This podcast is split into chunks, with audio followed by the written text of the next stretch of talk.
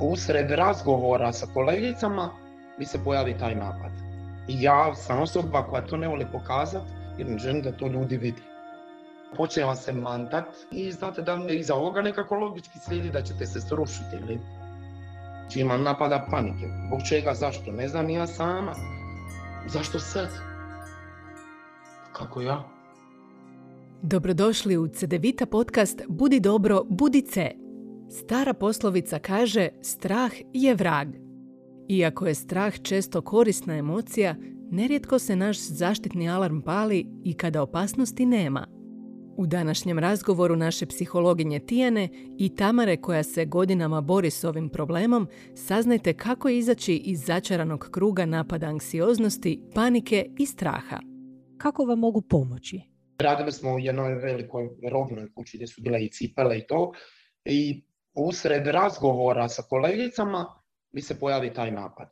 I ja sam osoba koja to ne voli pokazati, nego se samo odmakne i odem, ne znam, dol u neki kut dućana i pokušavam to srediti sama sa sobom, smirujem sebe, diši, možeš ti to. I vratim se nazad. Sad tako par puta njima je dosta bilo to čudno, kao šta je. I onda sam svojoj bivšoj kolegici rekao, poslušaj, ja kada usred naše razgovora jedan put kažem idem u skladište, idem na dno dućana, ja imam anksioznost, znači imam napada panike. Zbog čega, zašto? Ne znam ja sama. Jer bi se to često znalo dogoditi u nekoj fazi kad bi bez razloga došao taj napad panike. Znači ničim izazvan. Nema stresa, neko, nema nekog uzbuđenja.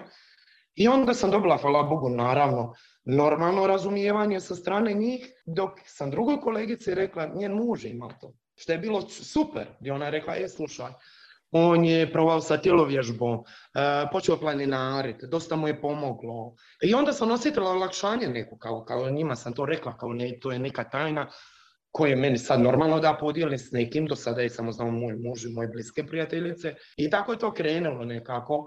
Razlog zbog čega sam se ja ovome predružila, bila sam krizmana koma, idemo u crkvu, vjerujemo, ne nešto previše onako, ko kad osjetimo potrebu, odgajamo djecu tako, Najviše ta anksioznost te događala u crkvi. Znači svaki put scenarije kući priprema samu sebe, aha, stojim na vratima, aha, gledam gdje ću izaći, aha, boca vode, ovo je s menom, mlađa čer ovo je s menom jer kao fall, on je razlog da izađe vani. Znači, unaprijed već napisa scenarij u mojoj glavi i sad, kako ću ja sad, ja sam sad krizma na kuma, ne smijem stati na vratima i sad ovo izazov za mene bio ovaj zadnji put. I ja sam bila presretna jer apsolutno nisam imala napadaj. Već se dogodilo nešto što je mene e, skoro pa rasplakalo e, gospođa do mene koja je bila krizmana kuma je imala napadaj. Iako ljudi koji to nemaju i koji to nisu prošli ne mogu prepoznati sa strane. Vidjela sam da se zlono dano, znači radila je točno iste kretnje koje ja radim kad to dobijem. I onako sam, sve sam gledala preko oka kako ću sad ja ovdje se u Dalmaciji kod nas uleti toj ženi, iako je obred, ne možete pričati, onako sam rekla, ili vi želite možda vodu, ona je rekla ime, ako vam nije problem kao da sapijem iza vas, pa ja govorim, pa nema problema, onako očepim čep, dam jom, ona to i dalje se vruće, bilo u crkvi hladi, sve. I onako sam, čujem obred, ali fokusira se apsolutno na nju, znači ništa drugo ne vidim nego samo tu ženu koja sjedi do mene, koja isto proživljava kao ja. I onako na kraju toga obreda kaže ona ovaj, hvala vam puno. Nisam joj htjela reći, znam kroz što prolazite, jer drago vam je kad, kad nekome pomognete koji ima sličan problem kao i vi. Ja se ispričavam. Nemate se zašto ispričavati na, na iskrenosti i na osjećajima. Ne? Imate pravo osjećati se onako kako se osjećate. Teško vam je. Iako je to sad dosta manje, e, bilo je faza kad je to bilo dosta izraženo, kad zapravo niste mogli funkcionirati, pogotovo zimi, kad sam radila, ali ova zima je prošla super jer sam ja bila kući. Ali ja nisam tip osobe koja može stati u kući. I ako imate i, i dvoje djece i imate što radi, ja sam nekako stavim među ljude, komunikativna osoba, volim poznao nove ljude, volim pričati s novim ljudima. Mm. Imala sam u fazu kad sam se navukla na to, više mi je to bilo ok, normalno. Pokušala sam sve načine. Nemojte me krivo shvatiti, vaša struka tu malo odbila, to je već bilo odmah, idemo na, na, na tablete. Iako bi to često željeli, anksioznosti se ne možemo riješiti. Svatko od nas je ponekad anksiozan. Anksioznost je normalna i zdrava reakcija. Problem je kada se anksioznost pojavi u situacijama u kojima ju ne očekujemo. Tamara je počela patiti od povišene anksioznosti u razdoblju rizične trudnoće, što nije čudno jer napadi panike tipično i počinju upravo u stresnim razdobljima.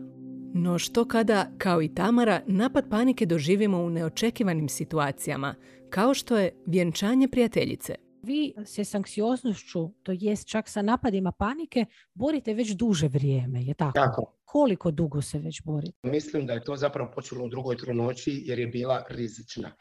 Iako ja nisam predavala toliko pažnju u tome da je to anksioznost, svaki taj pregled je bio, ajme, sad vam je to, sad vam je to, sad su protocikli, iako ona, hvala Bogu, porod je prošao bez problema, ono je živo zdravo dite, nemamo apsolutno nikakve problema. Mislim da se to tada pojavilo u tim nekim strahovima, ali nije buktilo, nije toliko izašlo iz mene jer misli su bile kao i svakoj majci, dok, kad ste trudni, da vam je sve u redu s djetetom. Tako da mhm. onda kad sam ja to prvi put vidjela, to vam je bilo nazad tri godine kad sam bila vjenčana kuma svoj najboljoj prijateljici. I što se dogodilo pre tri godine? To je bilo u crkvi, e, pretpostavljam, jer ste ispričali da u crkvi vam je često teško. Tako, to je zapravo bilo, znate, mislim, četvero ste ispred oltara i to, i duga je propovjedi sve i obre. Je li to bilo uzbuđenje? Naravno da je, mhm. jer mi se znalo dogoditi ponekad i kad sam presretna da, da jednostavno takva neka reakcija ne mora biti strah nužno. Gledala sam snimku, to niko nije mogao služiti, nego jedino ja. Ali je zapravo počelo to preznojavanje. Mislim da mi je tlak bio visok. Uh, onako imate osjećaj da imate vertigo u mm glavicu, ali još uvijek kad imate nešto gdje se možete nasloniti, onda vam je lakše. Mislim, tješite sam sebe. Tako da je tada prvi put što sam ja vidjela i bilo mi je šok. Strašili ste se? Da, prestrašila sam se, onda sam rekla, aha, to je vjerojatno od uzbuđenja, mislim, od vrtića smo skupa u ono i nekako kasnije onda to bilo slikavanje i to i onda se na to zaboravila. To se više nije događalo. Sad iza toga kad je točno bilo, ne bi vam znala mhm. reći, ali se počelo ponavljati epizode i epizode. Često iznenadno, je tako? E, prije možda dvije godine, ja sam vam tu drvenik mali Mavan otok i bili smo sve skupa, mi sa familijom, cijeli dan smo se kupali, ja sam taj dan bila presretna, naravno ne radite, opušteni ste, djecom ste, sve je super. Kad smo se vraćali s trajetom kući, ja sam imala tako uh, jak napada da ja jednostavno, ali ste na trajektu, vi nemate gdje. Onda idem na WC, uh, umijem se vodom, izađe van, ide na zrak, aha, tu je puno ljudi, ne želim, znači, meni je više panika jer ne želim da to ljudi vidi. Znači vama je zapravo neugodno da ljudi primijete da vas... Pa nije mi toliko i neugodno, ali jednostavno ne, ne, ne želim da neko to vidi. ne znam jer, zašto. Ako vidiš to? Zašto da se ja sad se rušujem ispred nekoga, jer e, poznajem jednu e, osobu koja je s menom išla u osnovnu školu, ali sam preko neke druge saznala da ona to ovaj, godinama se liječi, od toga ima puno teži oblik. Ona je osoba koja ne može ići gradom usred ljeta jer je previše ljudi. Ja, ja nisam takav tip. Ona je tip osobe koja jednostavno počne onako disati jako, a ne pomozite me, pomozite mi. Ja to ne mogu sebi, ne mogu vam to pisati. Možda bi mogla ispred ljudi koji znam, ali sam navikla najbolje tješi samu sebe. Jer ponekad ljudska reakcija zna biti možda u većoj panici kad vidite da je neko zapljen za vas, onda bi možda bilo i gore. To je možda moje, nije mi se dogodilo, ali... Vi ste se ikad srušili ili... Ne, ne, ne, ali bi skoro pa došlo do toga, ali bi uspjela nekako sebe smiriti. Kako znate da bi skoro pa došlo do toga? Nekako počne se mantat, mislite da, da, da gubite tlo po nogama i, i znate da nekako, aha, sad iza ovoga nekako logički slijedi da ćete se srušiti. Ili... Znači u ideji zapravo vašoj to tako Tako, tako, tako. Meni se to nije dogodilo, uh ali uh nekako pokušavam sebe smiriti jer kad sam prihvatila, aha, to je sad s tim živim, ima puno gori stvari, ne tišim se s tuđim sudbinom, s tuđim životima, ali ima puno gori stvari, ok, sad ćemo naučiti živjeti s time. Iako sam ja osoba kada dobije taj napad panike i to odradi, iako se uznemirim, ali to niko ne vidi, ja to odradim sve, ja sam vam prepunosna. Ja bi vam onda mogla trčati do kraja svijeta. E, a onda kad izgubim kontrolu, onda me krene ljutnja. Zašto je to preuzelo mene? Kažu kemijska reakcija na stres. Mislim, ko danas nije u stresu? Crkve, kina, tuneli, veliki koncerti, autoceste, sve su to mjesta od kuda je teško pobjeći i gdje je otežano dobiti pomoć ukoliko nam je ona potrebna. Upravo iz tog razloga baš ta mjesta su ona koja ljudi s napadima panike počnu izbjegavati u širokom luku ili im se pak izlažu samo uz sigurnosne mjere, poput sjedanja kraj izlaza, boce vode, tableta za smirenje u torbici, društvu osobe od povjerenja. To je ubojiti koktel. Izbjegavanje i sigurnosna ponašanja odgovorna su za održavanje začaranog kruga panike. I ako želite izaći iz tog kruga, potrebno je postepeno ih ukinuti. Vi ste prije e, e, rekli kako ste potražili pomoć stručnjaka, ako sam vas dobro čula, ali ste ostali razočarani. Što se dogodilo? E, znači, prvo sam došla kod doktorice opće prakse, gdje je ona rekla, aha, to je anksioznost, napadaj, pa ja bi to s tabletama, pa onako kažem, ok, valjda žena zna što radi. Uzmem taj jedan Helex, popijem jedan i onako gledam kod kažem što meni to treba. Što će biti kad ispričam nekome cijelu priču. I onako popijem jednu, i, ovaj, i bacim u smeće. Mhm. Niste naišli na, na razgovor, na, na psihoterapiju? Bilo je razgovora, ali znate kako je razgovor? Oni krenu od toga što vam se događalo u djetinjstvu. Iako ja znam i svoje djetinjstvo i ja sam dijete rastavlja roditelja, ne mora mi neko sa strane to ispričati. Ja sam došla, znamo dakle i kako je to počelo, da li slušajte, i životi prije djece, sve je to možda kulminiralo, pa je, ne znam, u 30. godinu izašlo na površini. Evo, na primjer, kad pričam s vama tu, iako da nisam kući, osjećam se ugodno. Znači, znam da ćete me saslušati, znam da ćete mi dati savjet, a tu se nisam osjećala ugodno. I nije mi padalo ne pa možda, pa ne znam, otići u Split, možda negdje dalje. Nije, jednostavno sam rekla samo sebi, pa idem se prova sama boriti, mm a ako ne uspije, onda ćemo opet potražiti. Možda nekoga drugoga, sigurno ne istu osobu. Dan danas u Hrvatskoj jako, jako puno se anksiozni problemi rješavaju tabletama. Mislim da se razumijemo. Ja uvijek kažem, čujete, nisam ja protiv lijekova. Ne? Ja to uvijek naglašavam da ne bi psihijatri, sad ako neko sluša, misli da ja svojim klijentima branim ne, farmakoterapiju. Ali treba jako dobro vidjeti da li je zaista ona potrebna ili čak možda može odmoći. Ne? Jer nekada se mnogo problema može riješiti samo razgovorom. Tako je. Ne mora se to. nužno posezati za, za lijekovima. A ljudi onda, nažalost, ne dobiju ovo što ste vi rekli, pomoć da ih neko sasluša, da s njima porazgovara, da im pomogne posložiti misli, proživjeti ono što trebaju, da izbore se s tim demonima, je tako? I da idu dalje, ne? Da, da ih osnažiš. I onda sam vam onako počela kao sama istraživati na youtube pa sam gledala cure koje su to prošle. Jednu sam našla koja živi u Španjolskoj, ona nije dobila e, terapiju lijekovima, već nešto što je meni, ajmo reći, ja sam to promijenila na sebi, aha, kad uvati napad panike, onda probaj u prostoru naći pet stvari koje su crvene boje. Onda probaj brojati, ne znam, 2, 4, 6, 8, 10, amo sad 3, 6, 9, aha, koji je ono ide, ili ide 12, kako to. I onda sam provala kad bi bio možda blaži napadaj, bi pomoglo, ponekad i ne bi, ali eto znate da ste provali. Tako da sam ja provala tim metodama od drugih ljudi koji su to prolazili. To ponekad traje od 5, 10 do 20 minuta, čini vam se kao cijela vječnost mhm. i istrpi vas jer iza toga ne znam kako drugi ljudi, ali ja dosta emotivno onako reagiram ako nemam te konce sa rukama i ako nisam mogla to savati, onda se onako isplaćete i nastavite dan, naravno i mama ste i niste, nije bitno, malo vas nekako, ja bih rekla, vrati jedan korak unatrag, ali eto, uvijek je sutra novi dan, počnemo iz početka i, i to je to na kraju. Samo ja bih voljela, evo, čisto da si dozvolimo i da si i vi dozvolite, iako je tako i ima onih koji nose teže breme, tako da možda i vi imate pravo reći ponekad da nosite neko određeno breme. Dakle, nije ovo baš beznačajno s čime se vi borite. vi ste se naučili s time nositi, vi s time živite, ali mogli biste bolje i bez toga na neki način. Je tako, tako je, definitivno. Da, da, da. Koji glavo bolje. Tako čovjek prihvati nakon teške borbe možda da se bori s migrenama, ali bi radije da ih nema. Ne? I pa imam ja migrene, ali sam ih apsolutno prihvatila. To sam prihvatila pokušavam sad i ovo. Kako je lakše nam često prihvatiti fizičke boljke, a kad se radi o nekim emocionalnim, psihičkim, onda kao da je to teže prihvatiti.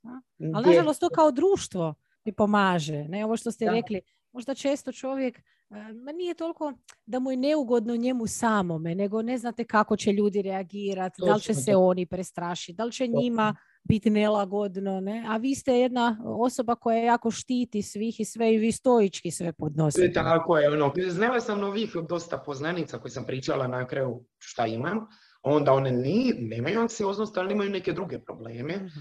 Nekako je bilo to, aha, ja sam sad svoju priču ispričala i, i uljela sam neko povjerenje da ona mene može sve ispričati ako nema veze s vezom. Osjećate se dobro kad jednostavno kažete. Samo imam taj problem kada me to uhvati i želim mhm. se maknuti i to sama sa sobom riješiti jer, jer vidim da, da mogu riješiti često ovako ljudi koji imaju veliku kontrolu nad sobom ili se trude imati kontrolu, trude se biti hrabri, snažni, mhm. znaju često imati e, napade panike. Mm, da li ste to prepoznali? Jesam, jesam, jesam. Mhm. Zato što prvo moje pitanje je bilo ne zašto Bože, nego pa kako ja? Ja koja sam i prije svoje djece proživjela neke nedaće u životu, pa kako? To sam odradila vrhunski, Mm. Stala sam na noge, stvorila sam svoju obitelj, čak sam išla i kod svećenika. On je dao odgovor, mi se prepostavlja sam što ću mi reći. Ja kažem, pa sad kad je najljepše Aha. i kad trebaš biti najopušteniji, kad ti je u životu jedini problem i jedina briga da ti djeca ispanu u ovome društvu, najbolji ljudi što mogu biti, zašto sad? E kaže, to vam je kušnja. To je nešto što morate proći. Pa ok, ako moramo to proći, da bi nam opet bilo dobro, moramo proći. Kada ste zabrinuti ili se osjećate napeto, teško je ne misliti o tome. No razmišljanje o simptomima samo ih pogoršava, zato ćete se osjećati bolje ako uspijete ne obraćati pažnju na njih. Tada će oni nestati sami od sebe ili se barem smanjiti. Kako bi to uspjeli, potrebno je odvratiti pažnju sa neugodnih osjećaja i posvetiti se nečem drugom, baš kao što se Tamara tijekom krizme zaokupila pomaganjem ženi koja je sjedila kraj nje u klupi i koje je bilo loše. Možete, na primjer, brojati sve plave stvari koje vidite oko sebe ili promotriti detaljno ljude oko vas ako niste sami prije kad ste spomenuli neke tehnike koje vama pomažu. Ne?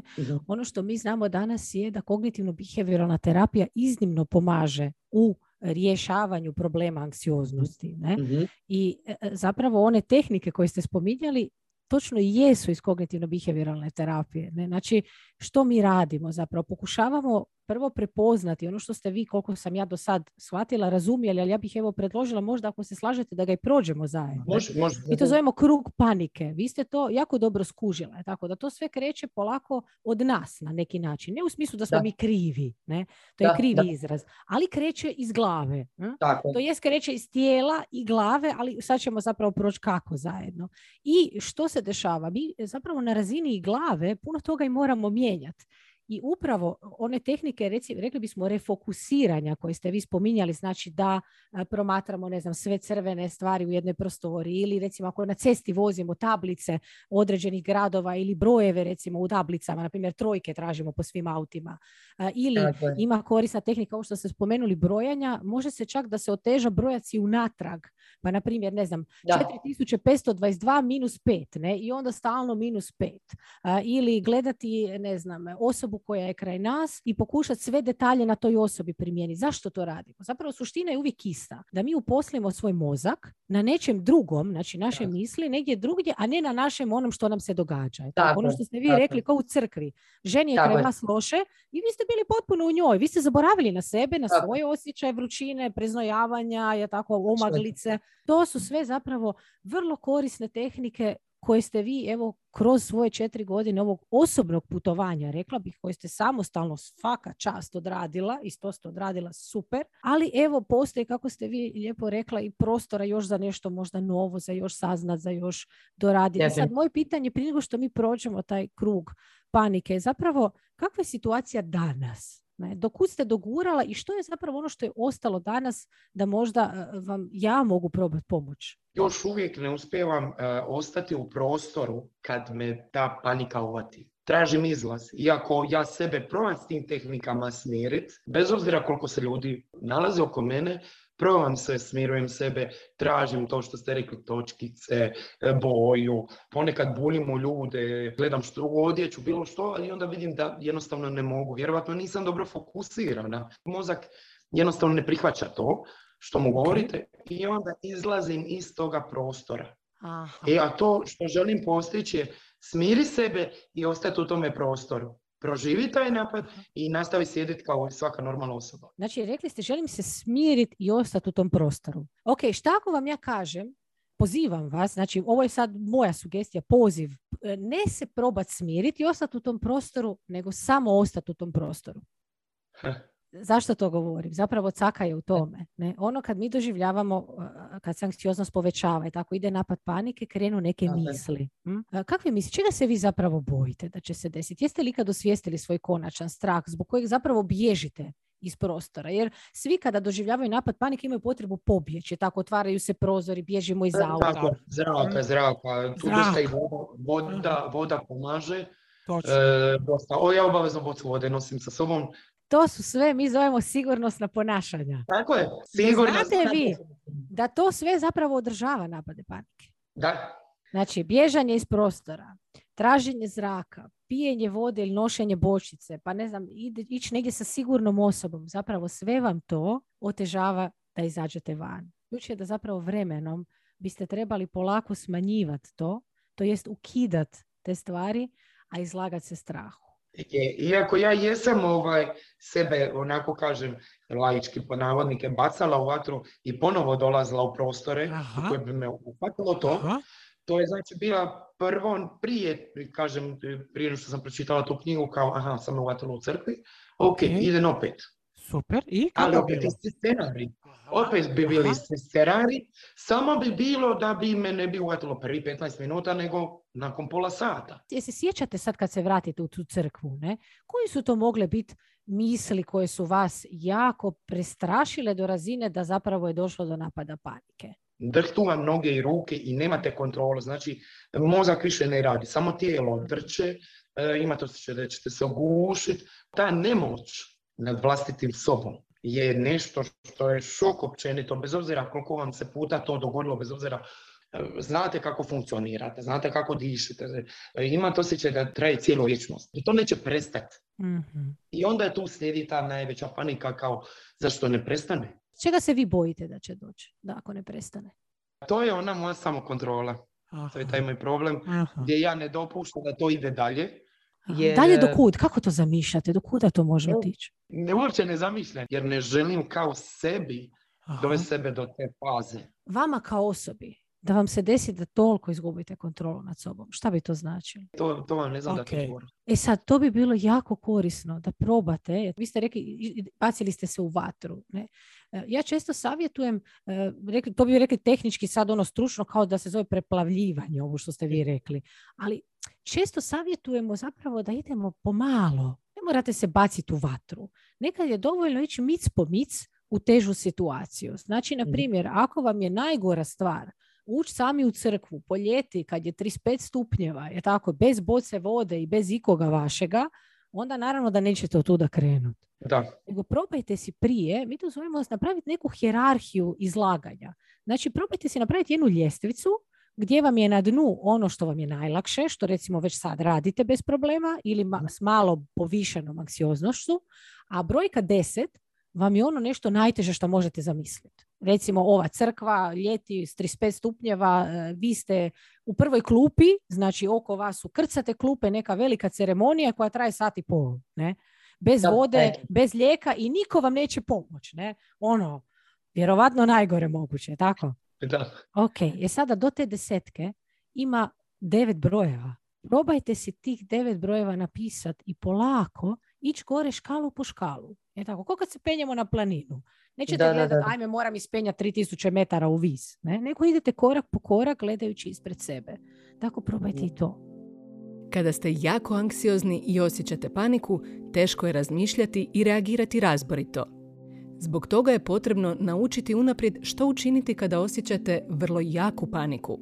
Evo pet poruka kojih se je tada dobro prisjetiti. Prva, osjećaj panike normalan je osjećaj – on nije štetan i od njega ne možete umrijeti. Druga, ništa se užasno ne događa, još jednom. Treća, nemojte bježati. Ako pričekate, strah će proći. Četvrta, pokušajte usporiti disanje. Peta, pokušajte misliti pozitivnije o ovome što se događa. Ne pojačavajte zastrašujućim mislima. I e sad, ono što sam vas htjela pitati je, e, da li prepoznate na ovom papiru što sam ja otvorila, sad ovdje podijelila s vama, ovo što ste mi pričali? Što zapravo tu vidite? Pa prvo, tjelesno uzbuđenje vrtoglavice. Aha, znači neke simptome. Tako je, to je ono prvo. Aha, od tu da krene je tako? Tako to da krene zbog stresa, bolesti. Da, da, prekomjerna budnost. Onda desno imamo zapravo što? Mi to zovemo ovo što ste rekli katastrofične interpretacije. Ne? E, gubim kontrolu. Eto vas. A, ok. E, povećanje tjelesne senzacije i briga, naravno. Naravno. I što se e, dešava? Mi onda postajemo previše, mi to kažemo, usmjereni na mhm. ono što osjećamo u tijelu. Tako je. To ste prepoznali. Tako, vi ulazite u crkvu i već pratite, je vam vruće.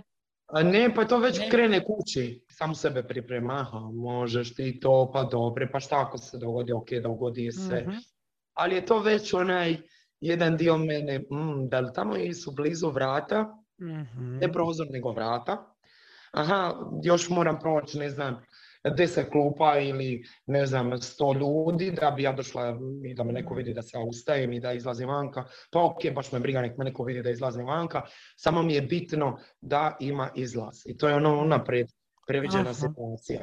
Jer ako nema izlaza, onda... Ne umirem, ali skoro sam jednom nogom da umirem. Eto to.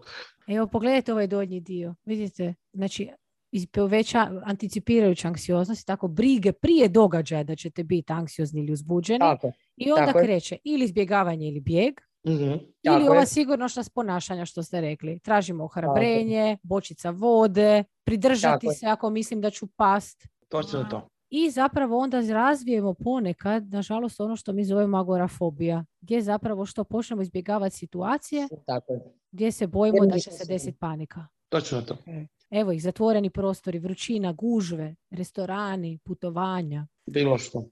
Vidite što je problem zapravo. Sve to, mi to zovemo, razvija kod nas neke magične sigurnosne misli. Što to znači?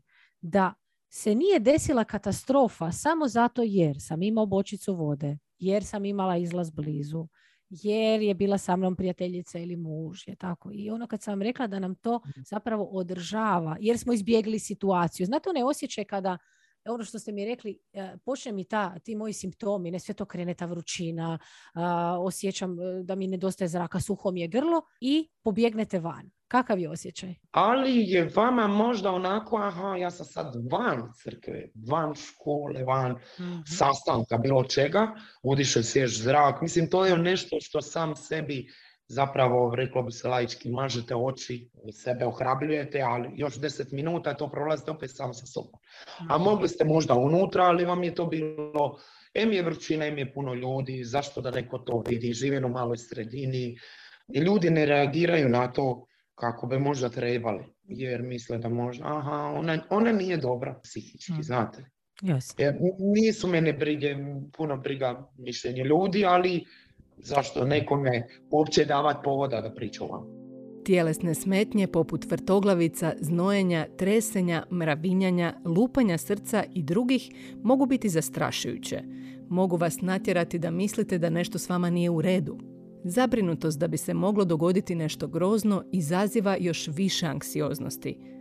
Paradoksalno, mehanizam koji je priroda stvorila da bi vas zaštitila okrenuo se protiv vas – Vjerujući da ste u opasnosti, vaš mozak proizvodi sve više straha ili više napada panike, jer ne shvaća da su ono čega se bojite samo simptomi straha i da stvarne opasnosti zapravo nema. To je sad ono što bih ja možda htjela pustiti, jednu možda smjernicu, još jednu s kojom možete probati e, sljedeći puta kad vas uhvati, je sjetiti se onoga što ste meni rekli kad ste opisivali onu gospođu u crkvi na krizmi nedavno. Znači to nitko osim vas i onih koji su to proživjeli ne vidi. Napad panike ne piše na čelu. Tako. će ga isključivo onaj, možda, ovisni koliko je intenzivan, je tako? Da. Ako nije intenzivan, neće ga čak možda primijetiti ni netko koga je imao. Ako vam baš ne stoji blizu, je tako, ta gospođa je bila kraj vas, da ste bili dva reda iza nje i biste ju vidjeli. Ne. Da li vam možda može i to pomoći sljedeći put kad pokušate ostati, je tako? Jer rekli smo da je zapravo najbitnije vremenom ostajati u situaciji, ne pobjeći. Da li se Osjećaj, toga prisjetiti? Mogu i to me, to me sad je držio zadnje vrijeme. ovaj, ta, taj sam obred, kako sam ja ovaj, to izdržala. Mhm. Zapravo sam e, svojim mislima, svom mozgu, svojoj psihi sam usmjerila na nešto. Taj tren, taj dan sam pobjedila sam u sebe i nekome sam pomogla, mi se Super. predivno. I, I to me sad drži u zadnje vrijeme, to je nešto čega se, e, ajmo reći da mi je okidač za sljedeći put, kad se dogodi da se pokušam opet onako fokusirati, ostati gdje jesam, morat ću, jednostavno ću morat probati, Mm. što ste rekli, tim tehnikama stepenica po stepenica, onako, Jasno. E, tako da ne mogu proći ni kroz to, ali još se nije dogodilo na svim mogućim zatvorenim prostorima, nije. Mhm. Uvijek mi nakon nekako doza nekog straha možda se ovdje dogodi, onda se nije dogodilo da vam je, aha, super je, tu Mhm. se nije dogodilo, tu mogu opet doći. Bilo je takvih faza u životu. Jasno, jasno. Ali sada nije. Ne, vi ste sve to prošla. Da, Vi ste to prošle, to ste vi Tako. prošla. Svojim snagama. Ja, ali iako sad ovako razmišljam nakon četiri godine, tako da kažem da nije to baš preko noći, danas je nama dostupno puno toga, kažem opet Mm. ljudima, ne možeš svašta čitati na internetu, nije baš sve ispravno, ali sam nekako, kažem vam, gledala ta videa i šta su Mhm. sve žene proživljavale i tako to i to mi nekako bilo kad znate da niste jedini, ako kad vam se to dogodi, mislite da ste jedini. I onda vidite da isto onako dosta snažnih ljudi Mm. imaju i gori problema, gdje imaju i depresije i, i nikad ne bi mogao reći da je ta osoba depresivna. Jer mi možda vani djelujemo onako da smo ovaj, snažni, jaki, da možemo sve, pogotovo mi mame, ali ovaj, u svoje četiri zida ima, uvijek preispituju te svoje roditeljske i, i bilo koje odluke i što mislim da je normalno. Mislim, mi ne možemo anksioznost maknuti općenito je tako, jer svi ljudi osjećaju anksioznost. Sada, Tako je. pitanje u koje situacijama je tako, koliko često, koliko intenzivno. Ne? Da. Ali je jedna naučiti prihvatiti da postoji, je tako, i naučiti što? Ne bježati zapravo od onog što osjećamo. I pustiti kontrolu. Je tako, život, nažalost, ona je možda temeljna pouka života, a ona je teška za prihvatiti, to je ona neizvjesnost. Je, Mi je, je. nismo ovdje došli svojom voljom i Da. puno toga što se dešava nije pod našom kontrolom. Tako je. Teško je to Točno. prihvatiti. A nekim Tako. ljudima je to još malo teže i vi se u tome zapravo prepoznajete. Definitivno, definitivno. Ono što bih ja vas eh, htjela pitati za kraj ovog našeg susreta je s čime odlazite? Šta ste danas dobili? Jeste li išta dobili danas ovim razgovorom? Pa dobila sam taj od vas savjet da ovaj, pokušam ostati u prostoru e, gdje jesam i da pokušam ne ono napamet naučiti da moram te stepenice proći, nego jednostavno sa sljedeći put kad ide negdje, pa barem prvih 15 minuta, iako se čini kao večnost, ostati tu pa pet izaći vanka pa ići nekako stepenicu po stepenicu, ali ono ići mic po mic, onako korak po korak, nekako zahvaljujući danas s vama sam shvatila da je to najveća sad borba i možda najteža, iako mislim da je prihvaćanje anksioznosti isto teško, apsolutno ću se posvetiti tome jer da mi nije stalo do toga i da ne želim sebi dobro, ne bi bilo ni ovoga razgovora i ne bi četiri godine sama istraživala, jer smatram da mi ne trebaju tablete, smatram da mi treba razgovor, savjet, a ne netko ko će mi reći, "E, pa slušaj, uzmi Helex ili ne znam šta, svaki put kad kreneš u grad ili u crkvu ili u neki zatvoren prostor, jer mislim da s time vi psihu umirujete momentalno, ali Mm, nema rješenja definitivno. Jasno. Drago mi je e, onda da vam je susret bio koristan. Želim vam svako dobro e, i puno e, uspjeha i malih borbi, malih velikih borbi i sigurna sam da ćete ovakvim daljnjim ustrajanjem doći e, upravo do, do cilja, rekli bismo, jer tamo već stremite godinama i sama ste puno postigli, sigurna sam da ćete i postići, ali evo svima napominjem, pa možda e, vi ste uspjeli samostalno i tako, ali i uvijek kažem, uvijek je bolje, pa čak i ako prva, prvi kontakt sa stručnom pomoći nije bio dobar, probajte možda i dalje Probajte potražiti. da. Tako, i da možda ne bude to nužno četiri godine, jer onda to može biti puno možda kraće ako imamo Da, neku da. pomoć. Ne? Hvala vama evo, na, na savjetima. Baš je bilo opušteno što meni odgovara. Želim i vama uspješno i u poslu i u, u privatnom životu. E, Hvala. Život je škola bez nastavnog kurikuluma u kojoj svatko od nas pokušava napraviti najbolje s onime što je naučio putem. Na tom putu ponekad uspjevamo, a ponekad griješimo. I to je u redu. Naša nesavršenost, njezino prihvaćanje i spremnost na rast su najvrijedniji alati koje imamo. Prihvatiti svoje granice, prihvatiti da se borimo sa psihičkim i emocionalnim problemima, prihvatiti da nemamo kontrolu nad mnogo toga, prihvatiti da je život neizvjestan. Sve su to zadaci koji nas čekaju na tom često trnovitom, bolnom, ali uvijek čudesnom putu, putu života. I zapamtite, nije da se ne usuđujemo jer je teško, već je teško jer se ne usuđujemo. Zato samo hrabro i sretan put. Slušali ste CDVita podcast. Budi dobro, budi ce.